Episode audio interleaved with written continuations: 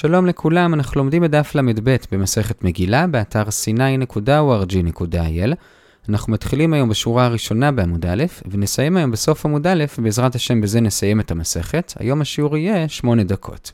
היום אנחנו ממשיכים בנושא של קריאת התורה, ונחלק היום את השיעור לשני חלקים. החלק הראשון מובא אגב משהו שראינו ממש בסוף השיעור הקודם, החלק השני מאוד מאוד קצר, הוא מחזיר אותנו למשנה. אז הנושא של החלק הראשון באופן כללי זה דינים שונים שקשורים לחלק הטכני של קריאת התורה וגלילת התורה, ואת זה נחלק לשלושה סעיפים. בסעיף הראשון נראה שתי מימרות של רבי זיירה בשם רב מתנה, בסעיף השני נראה חמש מימרות של רב שפטיה בשם רבי יוחנן, ובסעיף השלישי נראה עוד שתי מימרות לגבי הגלילה. אז אנחנו מתחילים בסעיף הראשון, שתי מימרות של רבי זעירא. עכשיו, למה זה מובא כאן? אז נזכיר שבסוף השיעור הקודם ראינו מחלוקת בין רבי יהודה לרבי מאיר לגבי האם הקריאות שקוראים במנחה, שני וחמישי נחשבות, לא ניכנס לזה עוד פעם, בכל אופן שם רבי זעירא אמר שהלכה כרבי יהודה, וכשהוא אמר את זה, הוא לא פשוט אמר הלכה כרבי יהודה, אלא הוא חזר על כל המשפט של רבי יהודה. ולמה? כי היו כאלה שהפכו את שיטות רבי יהודה ורבי מאיר, והוא רוצה לוודא שאנחנו נבין לאיזה דעה הוא מתכוון, לכן הוא פשוט אמר את כל הדעה של רבי יהודה, ולא רק הסתפק במילים הלכה כרבי יהודה. זה היה אתמול. הכל. עכשיו אגב זה מביאים עוד מחלוקת של רבי יהודה ורבי מאיר, וגם כאן רבי זיירה פוסק כמו רבי יהודה, וגם כאן הוא לא מסתפק בלומר הלכה כרבי יהודה, אלא הוא חוזר מאותה סיבה על כל המשפט של רבי יהודה. במה המחלוקת? המחלוקת היא שכשאדם עולה לתורה, הוא קודם כל צריך לראות איפה הוא הולך לקרוא, אחרי זה כשהוא מברך, יש מחלוקת האם הוא משאיר את הספר פתוח בזמן הברכה, או שלפני הברכה הוא קודם גולל את הספר, מברך, ואז פותח עוד פעם. רבי מאיר אומר שהוא צריך לגלול בברכה, כי הוא חושש שאם הוא לא יגלול, אז אנשים ישמעו את הברכות ויחשבו שהן כתובות בתוך התורה עצמה, רבי יהודה לעומת זאת לא חושש לזה, אנשים יודעים שזה לא כתוב בתורה, וממילא לפי הרבה ראשונים עדיף להשאיר את זה פתוח, גם בשביל שהוא יראה תוך כדי הברכה על מה הוא מברך, וגם שלא יהיה טורח לציבור בזמן שהוא גולל ופותח, וגם שיהיה מעבר מהיר בין הברכה לבין הקריאה, עדיף להשאיר את זה פתוח. התוספות לעומת זאת אומרים שגם לרבי יהודה עדיף כן לגלול, אבל לא חייבים, הרבה מאיתנו היום כן עושים את זה, בכל אופן זאת מחלוקת רבי מאיר ורבי יהודה, שוב רבי מאיר אומר שצריך לגלול, רבי יהודה אומר שלא, וכאמור רבי זיירה בשם רב מתנה פוסק כמו רבי יהודה שלא צריך. זאת המימרה הראשונה. המימרה השנייה אולי יותר קשורה לנושאים שלמדנו לפני כמה דפים על קדושת בית כנסת, וזה שאומר רבי זיירה בשם רב מתנה, שאין קדושה בבימה ובלוחות. לפי הריטווה, הכוונה בשני הדברים האלה זה דברים שעליהם השליח ציבור היה עומד, אין בהם קדושה. זאת המימרה השנייה, ועד כאן הסעיף הראשון. הסעיף השני, זה ברבע העליון של עמוד א', זה חמישה דברים שאמר רב שבטיה בשם רבי יוחנן. שלושת הדברים הראשונים קשורים לדיני גלילה, הדבר הרביעי מובא בדרך אגב, והדבר החמישי קשור לקריאה בתורה. אז הדבר הראשון לגבי הגלילה זה שכשגוללים את שני הצדדים אחד כלפי השני, דואגים שבאמצע יהיה תפר בין שתי יריות. למה? אז יש הסברים קבליים לזה, יש הסברים יותר מעשיים, למשל שאם הוא יגלול חזק מדי אז הוא יראה שהתפר מתחיל להיפתח וכך הוא יפסיק לגלול חזק מדי. הסבר נוסף זה שאם זה ייקרא לפחות זה ייקרא בתפר ולא באמצע ירייה, בכל אופן זה הדין הראשון.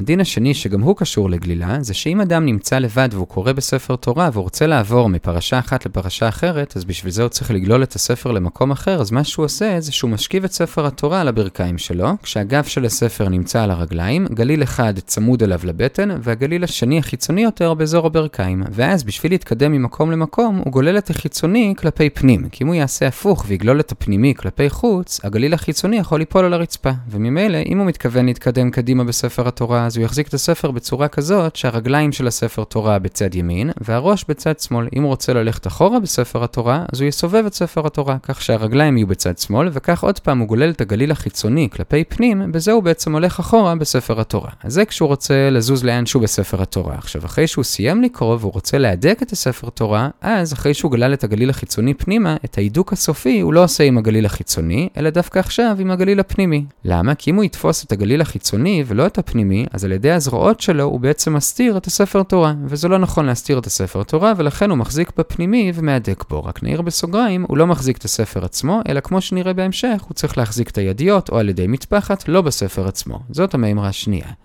המימרה השלישית זה שהתפקיד הכי חשוב בכל קריאת התורה זה מי שעושה את הגלילה בסוף. כי אומר רבי יהושע בן לוי שמי שעושה את זה מקבל שכר כנגד כולם, ולכן את התפקיד של הגלילה נותנים לאדם הכי חשוב. אגב, המשנה ברורה אומר שהיום שיש גם מגביה וגם גולל, אז העיקר זה המגביה, לא הגולל. המימרה הרביעית שלו לא קשורה לדיני קריאה בתורה, זה מובא לגמרי בדרך אגב, וזה שמותר לשמוע לבת קול. כלומר, אם אדם מתלבט אם לעשות איזה משהו או לא לעשות, ואז הוא שומע איזשהו קול שאומר לו לעשות כך וכך, הוא יכול להקשיב לאותה בת קול, והוא לא צריך לחשוש שזה נחשב לא תנחשו. מאיפה לומדים את זה? דורשים את זה על פסוק בישעיהו ל', ואוזניך תשמענה דבר מאחריך לאמור, זה הדרך לכו בו. כלומר, אפשר ללכת בדרך לפי איזה קול ששמענו, זה הדרשה על הפסוק, ולמה באמת אין כאן איסור שלא תנחשו? הרי לא תנחשו זה כשאדם פועל לא לפי שיקולים אנושיים, אלא לפי כל מיני סימנים שמימיים שהוא ממציא, אז לכאורה גם זה ככה, אלא שאומרים כאן התוספות שלא תנחשו, זה רק שהוא לוקח את אותו סימן יותר מדי ברצינות. כלומר, שהוא ילך בדיוק לפי הסימן, אבל אם הוא רק לוקח את זה כסימן בעלמא, כלומר זה עוזר לו להחליט, אבל זה לא השיקול היחיד שלו, אז זה מותר. עכשיו, הגמרא מגבילה את זה, מתי אתה יכול לסמוך על זה שזה באמת בת קול? קודם כל, אם זה בעיר, זה דווקא אם זה איש, כי בדרך כלל איש לא נמצא בעיר, ואם זה בשדה, זה דווקא עם אישה, כי אישה לא נמצאת בשדה, וגם אם הבת קול אמרה את התשובה שלה פעמיים, כלומר כן כן או לא לא, זה מראה על רצינות, אחרת לא כדאי לסמוך על זה. עד כאן המימרה הרביעית. המימרה החמישית והאחרונה של רבי שפטיה בשם רבי יוחנן, זה כבר כן קשור לקריאת התורה, וזה שמי שקורא בתורה בלי המנגינה, כלומר בלי טעמי המקרא, וגם מי שלומד משניות בלי מנגינה, אגב פעם היו משניות שהיו בהם טעמים, היום כבר אין לנו את זה, עליו הכתוב אומר, וגם אני נתתי להם חוקים לא טובים ומשפטים לא יחיו בהם. כלומר, כשהוא לא משתמש במנגינה, הוא הופך את התורה למשהו בלי חיות, למשהו לא יפה. זו דעת רבי שפטיה בשם רבי יוחנן. אביי אומר שזה קצת מוגזם, אדם שלא יודע לשיר יפה, אז נגיד עליו שזה משפטים לא יחיו בהם, לכן הוא אומר שהפסוק מתייחס למשהו קצת יותר חמור, וזה כשיש שני תלמידי חכמים בעיר אחת, והם לא נוחים זה לזה בהלכה, הם כל הזמן רבים, וזה עושה חילול השם, על זה נאמר, וגם אני נתתי להם חוקים לא טובים, ומשפטים לא יחיו בהם. הם הופכים את התורה מדבר טוב שאמור לתת חיים לדבר הפוך. עד כאן המימרה החמישית והאחרונה של רבי שפטיה בשם רבי יוחנן, ועד כאן הסעיף השני. הסעיף השלישי בחלק הראשון זה שמונה שורות לפני סוף עמוד א', וכאן אגב שלושת הדינים שראינו לגבי גלילה, נראה עכשיו עוד שני דינים לגבי גלילה. דין אחד זה של רבי פרנח בשם רבי יוחנן, שהוא אומר שכל האוכל ספר תורה ערום, נקבר ערום. כלומר, כשאתה מחזיק את ספר התורה או בשביל לקרוא או בשביל לגלול, אל תחזיק בידיים בספר עצמו, אלא על ידי מטפחת או על ידי הידיות, ומי שעושה את זה נקבר ערום. מה הכוונה נקבר ערום? אז בהתחלה הגמרא מבינה שהוא נקבר ערום, כלומר בלי תכריכים, אבל הגמרא דוחה את זה, זה עונש מוגזם, לכן מסבירה הגמרא שהוא נקבר ערום בלי המצווה הזאת. כלומר, באותו זמן שבו הוא למד בתורה, או שהוא גלל את התורה והוא נגע בספר התורה עצמו, אז על אותה מצווה הוא לא יקבל שכר. אבל מצוות אחרות כן יישארו לו. זה הדין הראשון. הדין השני לגבי גלילה זה של רבי ינאי, הבן של רבי ינאי הסבא בשם רבי ינאי הגדול, וזה שאחרי שגוללים את ספר התורה ורוצים לכרוך את ספר התורה במטפחת מסביב, אז שיחזיק את ספר התורה יציב, ואת המטפחת יכרוך סביבו, ולא להפך. כלומר, שלא יפרוס את המטפחת על איזה שולחן למשל, ויגלגל את ספר התורה עליו, כי זה פחות מכובד. זה הדין השני בסעיף השלישי, ועד כאן החלק הראשון של השיעור. החלק השני מאוד מאוד קצר, זה ארבע שורות לפני סוף העמוד, וזה שאתמול ראינו שבכל אחד מהחגים קוראים בתורה בעניין של אותו חג, והמשנה למדה את זה מהפסוק וידבר משה את מועדי השם על בני ישראל, ורש"י הסביר שלכאורה כל הפסוק מיותר, כי הרי ברור שמשה לימד את בני ישראל כל מה שהשם אמר לו, אלא מכאן שהוא לא לימד אותם רק בהתחלה, אלא כל שנה ושנה, כשכל חג הגיע, הוא קרא להם בתורה בעניין של אותו חג. זה מה שהסברנו אתמול. עכשיו הגמרא מביאה ברייתא, שלפי המהרש"א מרחיבה את זה, שזה לא רק לגבי קריאת התורה, אלא בכלל לגבי הלכות החג. החג. כלומר, אומרת הברייתא שמשה תיקן את זה כתקנה כללית לעם ישראל, שיהיו שואלים ודורשים בעניינו של יום, הלכות פסח בפסח, הלכות עצרת בעצרת והלכות חג בחג. עד כאן החלק השני של השיעור, וזה סיימנו בעזרת השם את הפרק הרביעי ואת כל מסכת מגילה. הדרן הלך פני העיר וסליק על המסכת מגילה. נעצור כאן, נחזור על מה שראינו.